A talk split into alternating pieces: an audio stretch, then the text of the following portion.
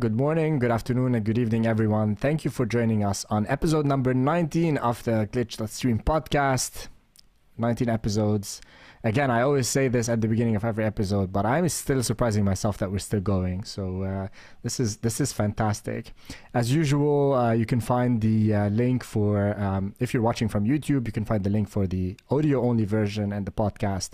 I'm going to show it right now. I added a Linktree um, U R L for you here so that you can pretty much get access to all of the different social networks and everywhere I post, um, as well as the podcast that is being released on all of the major platforms. If you are listening in from uh, a podcast platform, uh, you can also access this link. I'm going to add it to the description of this episode so that you can check out the YouTube video or YouTube version of what you're listening to.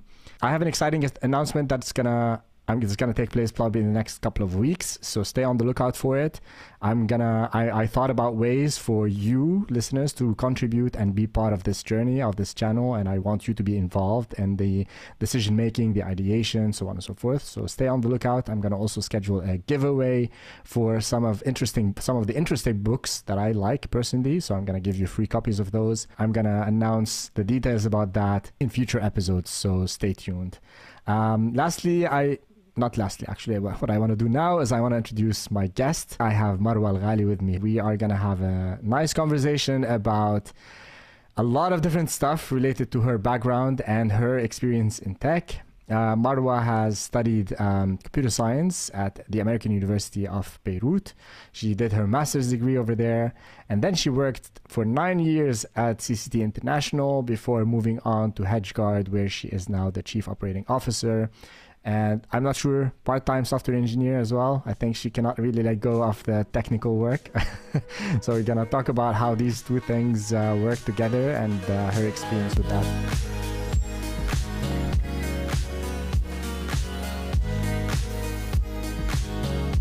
Marwa, thank you very much for joining me today. Do you have anything to add? Uh, do you have anything you'd like to add to your background? No, I think you you pretty much covered it. Thank you for that. Awesome. So Marwa, let's start with the basics, you know, and just let's talk about the beginnings. Why did you choose computer science?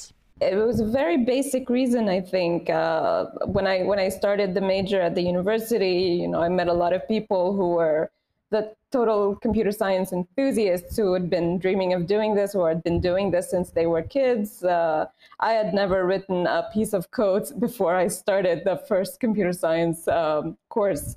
So uh, what I wanted to do was um, I was a uh, well I was an A student uh, who liked science uh, you know majors or science related topics, who needed to get into a major to find a decent job in Lebanon. So the, the, the options were not you know plentiful. Uh, computer science made sense in that way, so that's why I started it. It was something related sort of to mathematics, which is something I liked. I mean, mathematics was the other option I was looking at, but I decided to go for computer science instead because I didn't want to be just a math teacher. Uh, so yeah, that's why I got into it. And then um, I think just the, from the first or one or two uh, sessions that I attended of C M P S two hundred for all those who did computer science at A U B, Uh, I think I, I knew that I liked it. It was uh, something I could definitely go through. It's interesting. There are a few things I wanna I wanna dig deeper into, because you mentioned that you didn't want to study mathematics or pure math because you didn't want to end up as a teacher. Can you elaborate a little bit more on that? Why is there an expectation that if you study pure math that you're gonna end up as a teacher? I come from a sort of a conservative background here in Lebanon. I'm a female. Uh, living in Lebanon, I didn't really intend on traveling anywhere for work. So at the time, I think still till today, if you want a profitable job in something like uh, any of these scientific courses, as a female, um, it is expected if you enter a pure science uh, trajectory that you're going to go teach. And Uh, still conservative families or your parents will tell you, oh, you become a school teacher, then you'd have, you know, time to have a family. Your your uh, your workload would coincide with, you know, the your children's um, schoolwork because they run at similar times. You would have the summer off. You know, it's that idea of like if you do a teaching job, then um, that would coincide with having a family life. So I didn't want to do a teaching job, and I didn't end up having a family life. I wanted to go into the industry instead. So yeah, I think that made more sense. Amazing. And uh, you said you were an A student. That's definitely an understatement. You were sort of a legend, actually, at the American University of, at, at, of Beirut. A lot of people talk about you and your achievements. Uh, so that's that's amazing, because um, you mentioned that you really did not have any, you know, background in programming at all, but still academically you were able to achieve a lot. Do you think there's a correlation between people who have some, or at least let me ask the question differently. Do you think people who had a background uh, were able to be successful, or do you think that's completely irrelevant and unnecessary, especially in computer science, and why? I mean, especially I think in computer science, you have to have a specific skill set, uh, regardless of whether you had a background or not, or whether you were inclined towards it growing up or even in school. It's a very, it's a, think it's a specific skill set of logical thought and uh, sort of a programmatic way of thinking. Um, sort of if you have a tendency to understand algorithmic uh, way of thinking or processing, then I think you would do well in computer science regardless of how you started out. Uh, so uh, yeah, I don't think your background or your tendencies or what you like would have affected your result in computer science. It's just whether you were inclined to understand the way it works. How much do you believe the uh... knowledge of mathematics and the practicality of it affects your success in computer science?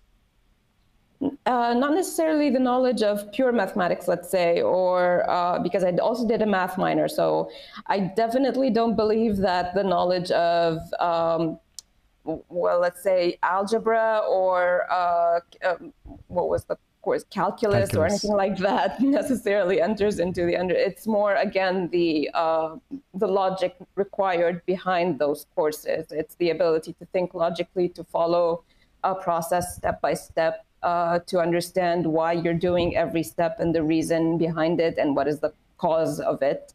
Uh, so I think both of those appear in mathematics and computer science, and I think that's what you would have to focus on in order to be good in both fields. Great, great that you say this, because a lot of students are intimidated a little bit by the fact that for one reason or another, they're not really, they think that they're not really great at math, irrespective of that, but they, then they don't pursue computer science or engineering degrees just because of this exact specific reason. Right. Um, From this, I want to ask you, because you did your master's degree also, why didn't you choose to pursue a career in academia, and why did you choose to go to the industry? I think I can uh, attribute that to a couple of reasons. First, I did start doing a lot of research, of course, during my graduate degree. I worked on publishing a few papers as well.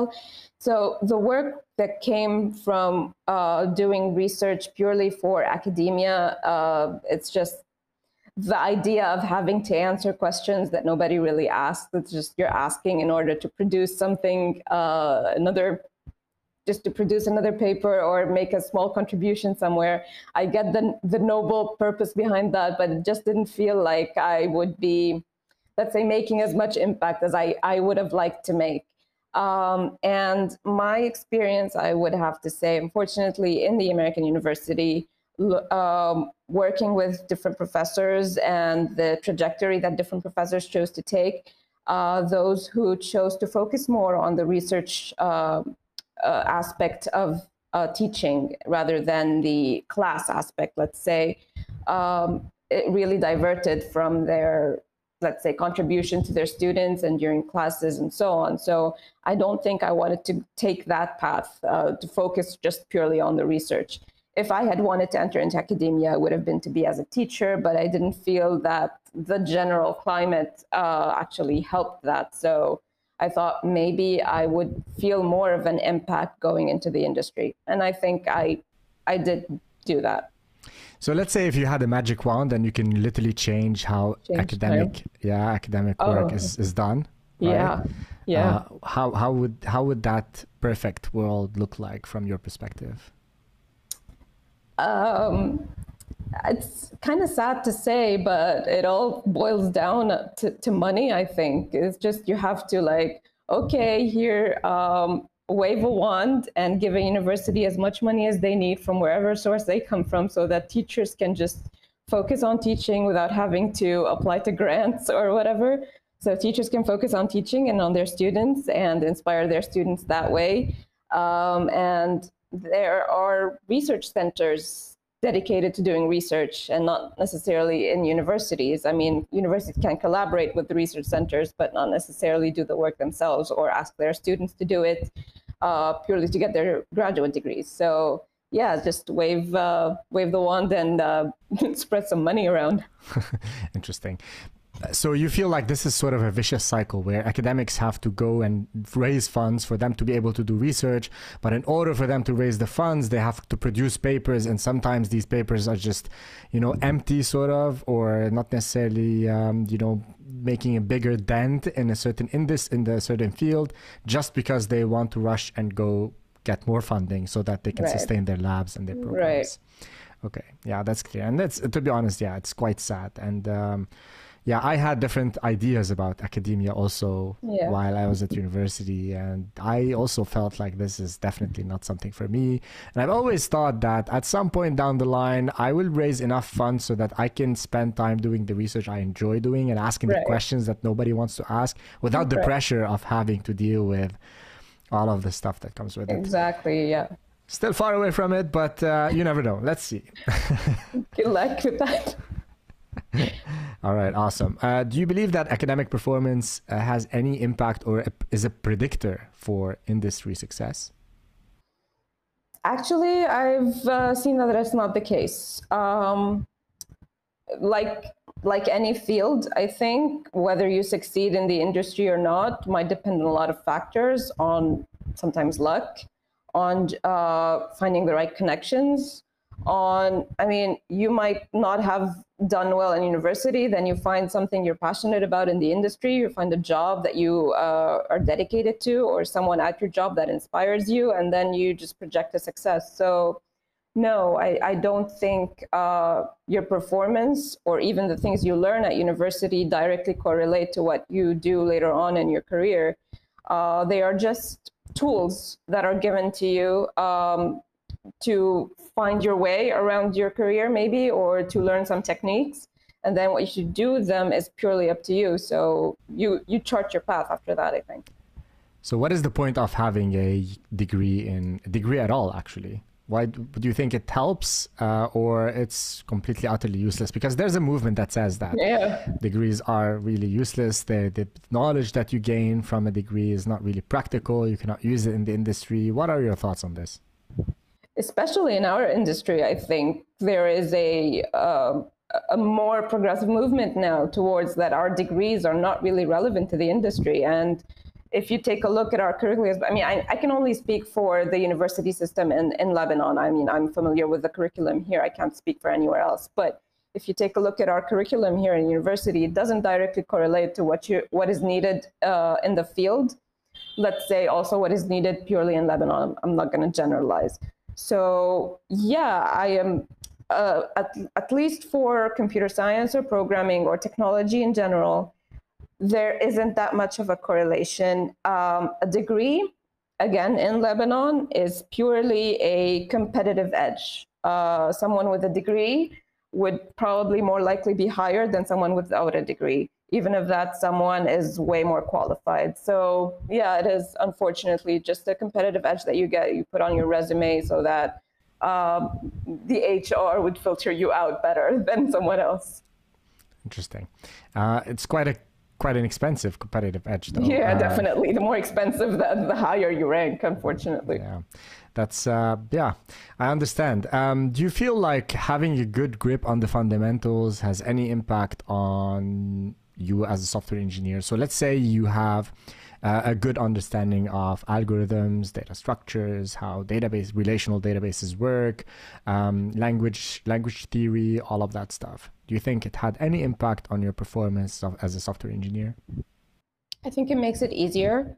I think it makes it easier for you to onboard on whatever uh, technology stack that you're required to work on at your job. I think it, make it makes it easier to um, identify problems and find solutions to them. Uh, again, they don't necessarily map directly to what you're going to be doing. You're not going to find the exact same, you know, not the same language or not the same, you know, part of code that you've seen somewhere before in university, but your understanding of them or your ability to um, logically analyze them, uh, I think it would definitely help. Let's diverge a little bit and talk about you and software engineering. What excites you about this field? Um, I I'm, I don't know if I'm like in, a, in a, a select few group in, in those who are technology uh, interested, but I'm not like a, a fast adopter of technology. I, uh, I'm, I don't get really excited about new things in the field or anything like that.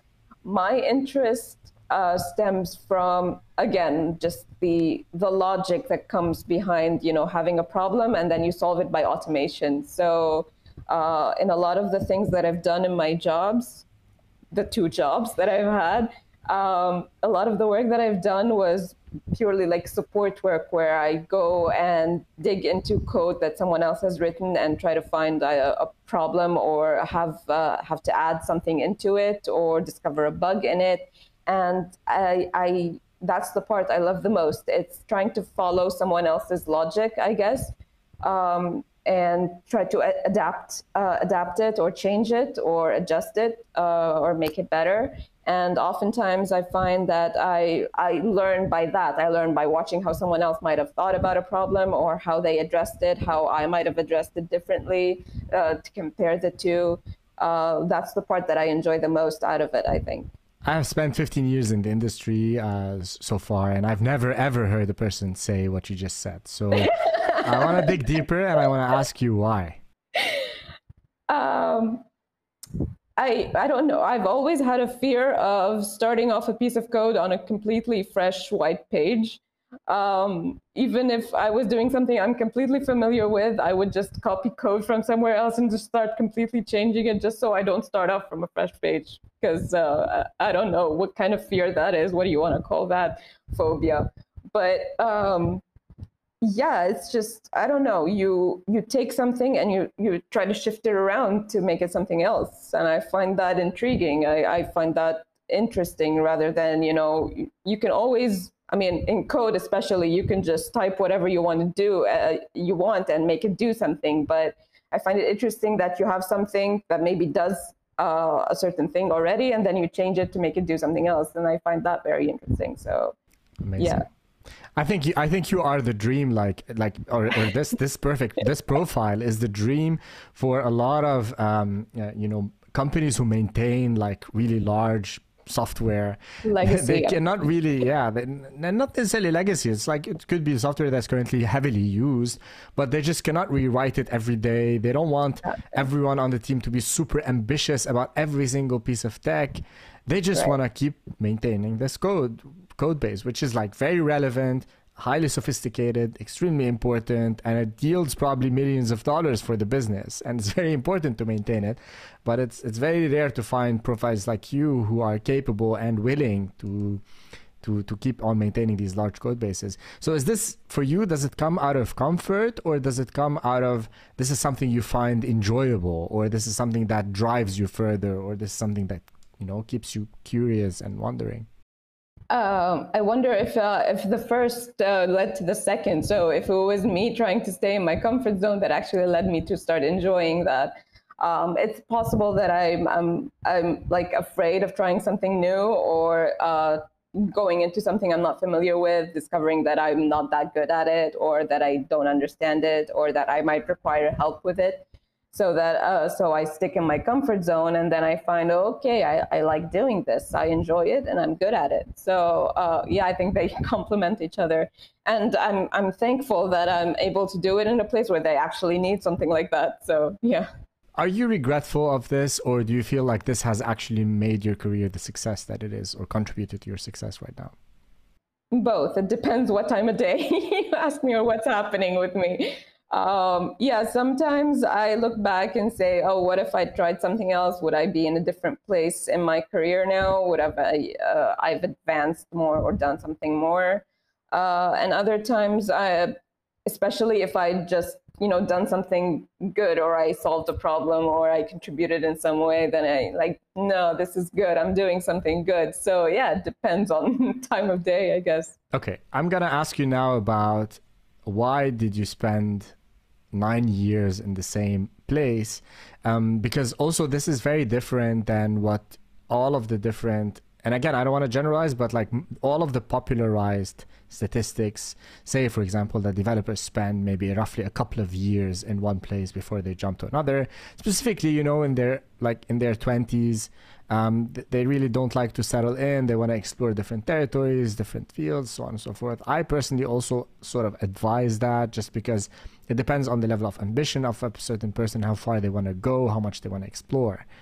Um, You spent nine years in the same company, uh, but in different roles. You started as a junior developer, then you were a senior, then you were a lead, and then you ended up as a project manager. Um, how did that serve your career? And do you think that was worthwhile? Do you, would you do it differently if you had the chance? What's your perspective on this?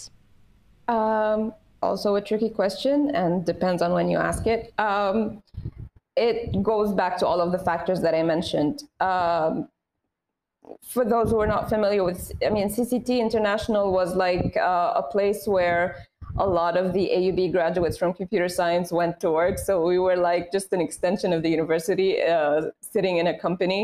It was a very comfortable environment to be in. Um, I learned a lot, for sure, in the several roles that I was in. And then I ended up working on a project that I basically started from scratch. Uh, and I ended up working on it for like six years. So again, the, the whole um, adoption of comfort, and it sort of became like my baby, and I had a hard time giving up on it. So uh, you start off on a project like that, and then you don't want to let it go.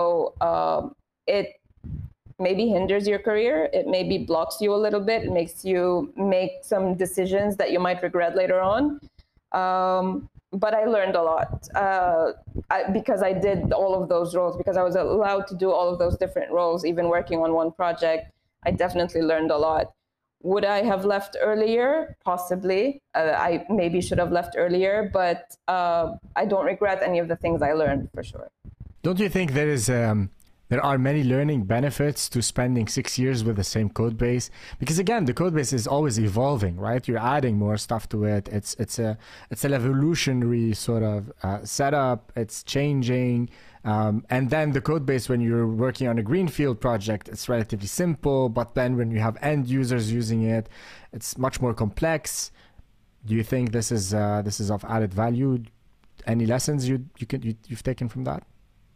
Yeah, for sure. I mean, especially that um, when I started off on, on a project from scratch, and you see all of the layers that it can evolve through, um, and you take it from something that you, I mean, you just started to a, a, a product that you actually have to convince people to start using, that you have to implement, that you have to support.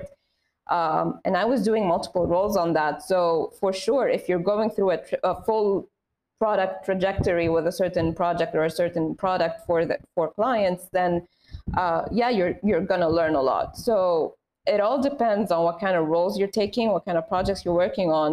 Even if you're in one company, you could be evolving through multiple layers, or you could be working for like two years on one single thing, and that could be very blocking for you. So uh, that definitely contributed to the fact that I stayed that long. It's because I was, in a way, advancing through uh, through the company, through the multiple roles, even through the multiple projects that I worked on, um, and that is that is profitable to anybody, for sure. Can you tell us a little bit more about the technology stack you used for that for that project, if you're at liberty to say, um, and what about the scale of the of the of the product? It was for internal purposes, I'm assuming. Uh, how many users? Can you tell us a little bit more on the technicals of that? Sure. So uh, mostly I worked on like two products within C C T. Uh, one was a document management system, and the other was a fleet management system. Uh, the tech stack was purely like uh, dot net, uh, S Q L Server, you know, the regular Microsoft stack. Um, the project that I started was the fleet management system, and it involved collaboration with like hardware uh, providers and suppliers. And I had uh, a team that was, you know, like en electrical engineers that were dedicated for that. So that collaboration was also very uh, helpful. It was a whole learning uh, scale all, all throughout. Um, and then we evolved into like trying to make it I O T or whatever. So that's a, another learning curve. Uh, but yeah, the technology stack, I've basically stuck through all throughout. I've worked mostly only on Microsoft stack, but uh, the different aspects of the projects sure, surely differ. So can you tell us a little bit more about the fleet management system? Like, um, why was there a decision to build something like this in-house, while there are obviously other, you know, platforms readily available? What would drive a company to build something like this and invest in it? So C C T International is basically the software arm of C C C, the contracting company. Obviously, a contracting company of that size, which has, you know, a lot of large projects in the Gulf and so on. Um, so they have a large fleet of equipment for construction, and uh, a fleet monitoring system obviously is helpful to monitor location, utilization, uh, activity of the equipment. Uh, it was thought... Because, I mean, because C C C owned C C T and had the software arm, I mean, they developed their own document management system in-house, even though obviously there's a lot in the market.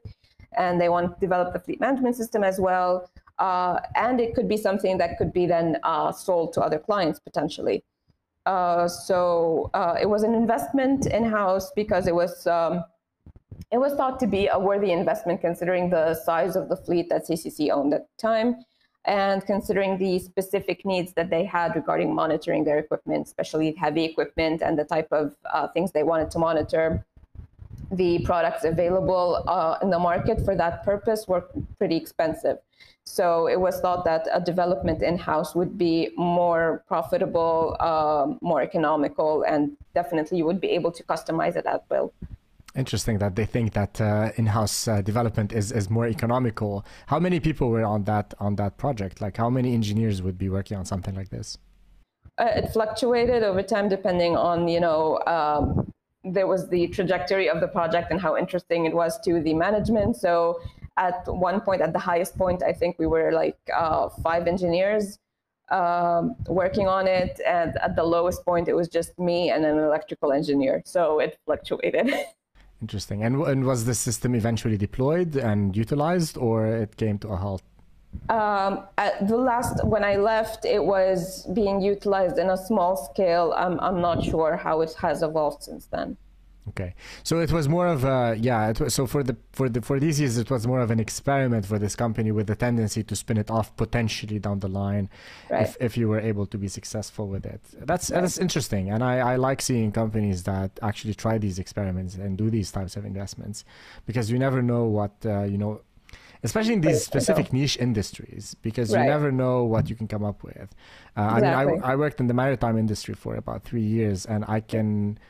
I cannot count the number of ideas we've had for problems that could be solved with technology, right? That there isn't a readily available solution already on the market. And I know that venture capitalist funds drool, drool on industry experts, you know, who come up with stuff like this and solutions to problems. So, okay, cool. Uh, that's, that's, uh, that's nice to hear. Um, let's move on a little bit and talk about, have you ever considered traveling and working outside of Lebanon? It remains like a pipe dream where you think, oh, I, I, I think I can do it. I mean, why can't I do it? I applied to Google a couple of times, you know, went through the interview process there, thinking like, why don't I travel and work abroad? Um, but yeah, again, the fear, the comfort zone, maybe um, wanting to be, remain close to my family, but actually stopped me from doing all of that. But yeah, it remains a pipe dream, I guess. I understand the sentiment. I mean, when whenever you, you go abroad, a lot of people have dreams that they want to leave, and I can understand it. Uh, you can you can have fulfill a lot of your potential outside, but you're also letting go of a lot of very important things in life that you only recognize once you fulfill the, you know, sustenance needs. Let's put it that way. And what's the most challenging aspect of your current role? So let's move on to HedgeGuard a little bit and talk about your switch from uh, building software for a construction company to financial systems and trading and this entire world, right? So tell us, tell us a little bit more about HedgeGuard first. What's the industry they're in? And then tell us a little bit more about your current role there. Okay. So um, HedgeGuard Financial Software as a company is based in Paris. Uh, HedgeGuard S A L, which is the uh, Beirut branch, let's say, of the company, is currently where the majority of the employees are. Uh, the company serves, well, started off serving a portfolio management system to the traditional market. It has recently tried to expand into the crypto space, so uh, working on uh, providing a crypto-based uh, portfolio management system and reporting system. Um, so when I started off, and still till now, I am uh, a working the software developer, main software developer on the traditional portfolio portfolio management system. Um, and about a year, a year and a half ago, uh, I was asked to take over as director of operations for the Beirut branch, uh, aspiring C O O, if we want to call that title, and uh, to handle uh, to handle like all types of organization and logistics for the team in Beirut. Um, yeah, that's definitely been a challenge. I mean, it started off as, okay, we think you have the, the skills needed for organization, uh, project management, uh, you know, uh, that sort of skill set, I think maybe is required for someone who's really uh, directing operations, let's say. Uh, I did not expect that when I was first hired. I didn't uh, ask for it for sure. Um, but yeah, it's, uh, it's definitely a challenge. How did you handle the transition from building code, writing software, to dealing with operational uh, challenges? I think I tried to address it as if I was addressing a piece of code. um, basically, I mean, honestly, the, the, the thing they told me, uh, what top management said when they asked me to do this role, is that we think you have what it takes to be organized in order to do this role. I mean, you're organized in your code, so it should be like an organizational task. And I think that's how I started off addressing it. Like, okay, I'm going to write down a manual of how things should be done. Um, and these are the organizational tasks that should be done, or this is how I'm going to split up the team and organize the communications. It's just like um, building a piece of code, actually, and uh, determining how things communicate from one class to another, let's say. um, uh, I don't know if it's where, because people are not exactly like pieces of code. They don't, uh, they don't work as well like that. So yeah, that's been the challenge for me, I think. It's just transitioning from, okay, this, these are uh, These are people who have their ideas and their own thoughts and their own uh, say in the matter, and it doesn't get as organized as you would like it, just like that. True. I was going to ask, like, how, how, how was your experience with treating people as if they are like sort of, I, I don't want to say it in this way, but like yeah, exactly. People are not necessarily machines, and they don't really follow right. instructions just because they've, they, the instructions have been drafted in a way. So right. yeah, th that, I understand that challenge fully. And I've, I've personally made a mistake uh, early on in my career. Also, when I tried to transition to management, I was like, yep, now people should do exactly what I say because I know how things should be done. Right. right? And right. and why aren't they following my instructions? They should exactly. be following my instructions. Exactly. Is, yeah, so I understand. Do you, do you what are you go undergoing any sort of training that will help you in this in this area, or are you more learning as you go? Are there any specific resources that you tap into to gain more insights of how you should approach these things? Um, I was actually assisted uh, when I first started off with, um, I'm going to name it, I guess, Endeavor Lebanon, which is sort of an organization that reaches out to uh, startups and small companies in uh, Lebanon to help them out with their needs. Uh, so they hooked me up with a few like uh, counseling members or workshops to try to onboard onto this sort of organizational role, and it's helped a bit.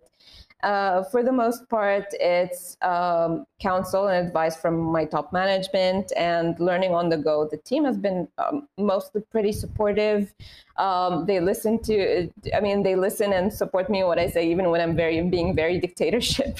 so, um, but yeah, it's definitely a learning curve to try to adapt to what you think should be done or how you think sh things should be done versus, you know, uh, how people will embrace it and actually get it done.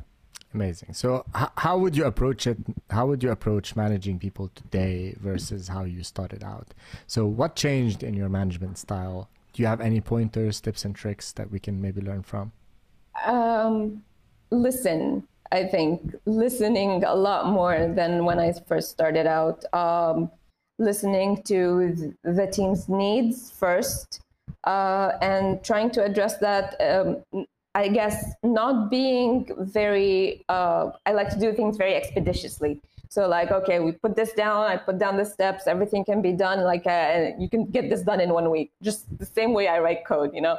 Uh, and yeah, it does, it doesn't work that way. So it's just listening and taking the time to help people to adapt. Uh, and the fact that the organizational process, even in project management, uh, on any type of project, even on a, a code project, it's just uh, a learning process and it's a learning curve, and it's going to adapt along the way. It's not just you set it off at the start and this is how it's going to work at the end. You're going to have to be flexible enough to change it along the way. Otherwise, it's not going to work.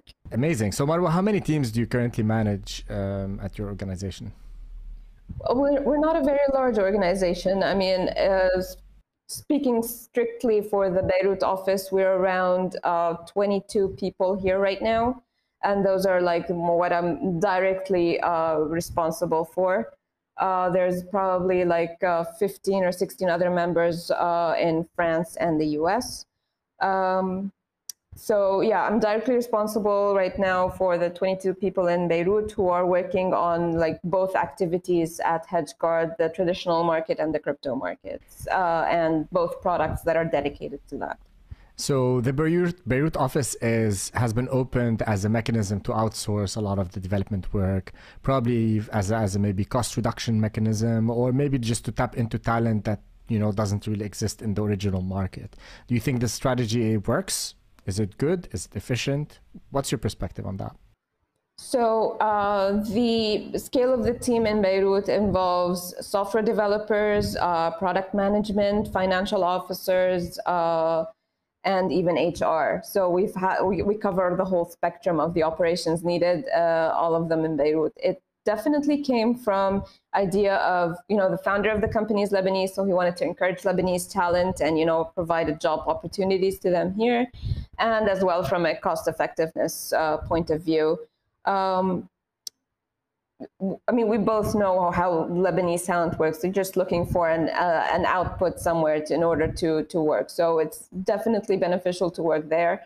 Uh, obviously, we're familiar with all of the challenges that come from working out of Beirut. So uh, that becomes a sort of a blocking point, but it remains um, extremely effective and um, extremely, I mean, also cost effective that you're operating a team out of Beirut. And it's actually like a good talking point when you're advertising to clients or, uh, you know, or even counterparties. Like, um, I'm, I'm working with um, a team out of Beirut. Sometimes it's concerning for them, and sometimes it's like, oh, interesting. And do you think it's a good strategic move? So beyond the sentimental value of, you know, I'm Lebanese, I'm outside, I want to give back a little bit to the country. Do you think as a strategic decision, Do you do you think companies should pursue something like this, or do you think they should have their development team or whatever operation they have as close as possible to headquarters? I think it's helpful to have it diversified, not necessarily close to headquarters. I think it's helpful to have it in different places, uh, spread out across the world. Uh, to have it in Beirut, I mean, it depends. If you have the logistics needed to support operating out of Beirut, you know, um, whether it's funding or contacts or anything like that, to just make sure that your team is supported here in Beirut, given all of the challenges available, then it's definitely something to encourage. Um, the, the, the people working out of Beirut have a lot to offer, obviously. So as long as you're uh, able to understand and, you know, comprehend all of the challenges that come from working out of here, that your clients are able to understand all of the challenges uh, as well, Uh, yeah, it's definitely something to encourage. So what about the, you mentioned the diversification of operations is good. Spreading it across multiple geographical regions is also good. Why, why is that the case? Um, it helps you to cover uh, different client operations, helps you to cover different client time zones. Um, it, and it's a, it's a good cultural diversity uh, perspective, I think. So um, even the team in France that we have currently operating, they come from different countries. So it's just a, a good cultural diversity environment to be in. Uh, and it gives different perspectives. I've, I've noticed that, you know, it, it just gives them different perspectives than people working in the same area with the same background. Uh, they approach things differently. How, how does that help uh, build better products?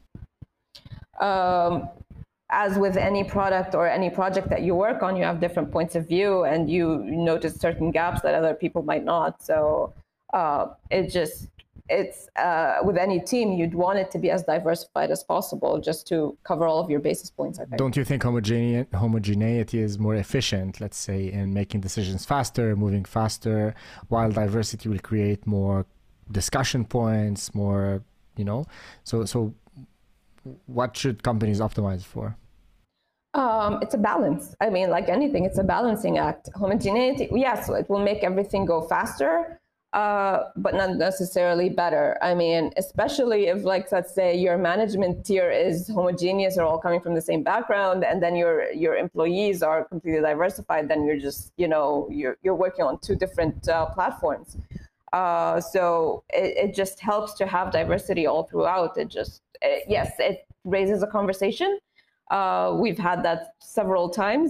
Um, it just makes a whole different discussion, but I think the discussion is helpful.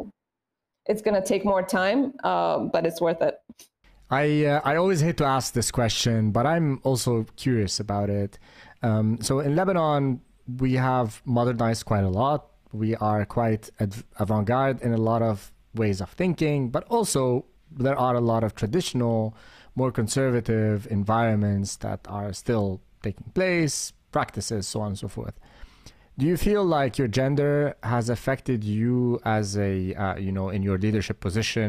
Has it posed any challenges for you in that environment? How was your experience? I don't think it directly stems from working out of Lebanon or the conservative environment that we live in. Uh, from what I've noticed, it might stem from anywhere um, or from, you know, any background that you encounter. I think we... at least as far as my experience goes, again, I'm not going to generalize, but I think we, we still have uh, ways to go to fully uh, just completely disregard the gender when it comes to someone in a managerial position or in a C-suite position, let's say. Um, I've encountered several instances where Uh, let's say I would be questioned on certain decisions or the way I take certain decisions, especially in the way I told you I execute my decisions. Um, and uh, I'd be left wondering if I would have received the same reaction or the same feedback had I been a male manager, let's say. So I think we, we still have a ways to go in that regard. And I, I think that's regardless of where your environment is or if you're con- in a conservative environment or not. So how would you approach if, for example, your authority is challenged, or how, how would you deal with something like that? Again, that's been a learning curve. I, uh, I've, I've faced that throughout both my jobs, I think, and I, I haven't always taken it well. I've taken it personally. I have taken it um, as an offense.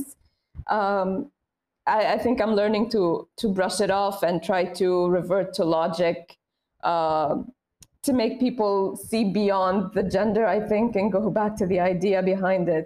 I might be proven wrong. Uh, I have to also learn to, to accept when I'm wrong. But yeah, I think you have to learn that um, and make people understand as well that it's regardless of my gender, I have certain ideas or certain points of logic, and uh, you're welcome to challenge them, but challenge them based on the points themselves and not because they're coming from me. Amazing. Marwa, um, I'm always inspired by you, by your humility, because I know for a fact like how much you've achieved and how far you've gone, even though you don't necessarily like to talk or brag a little bit about them.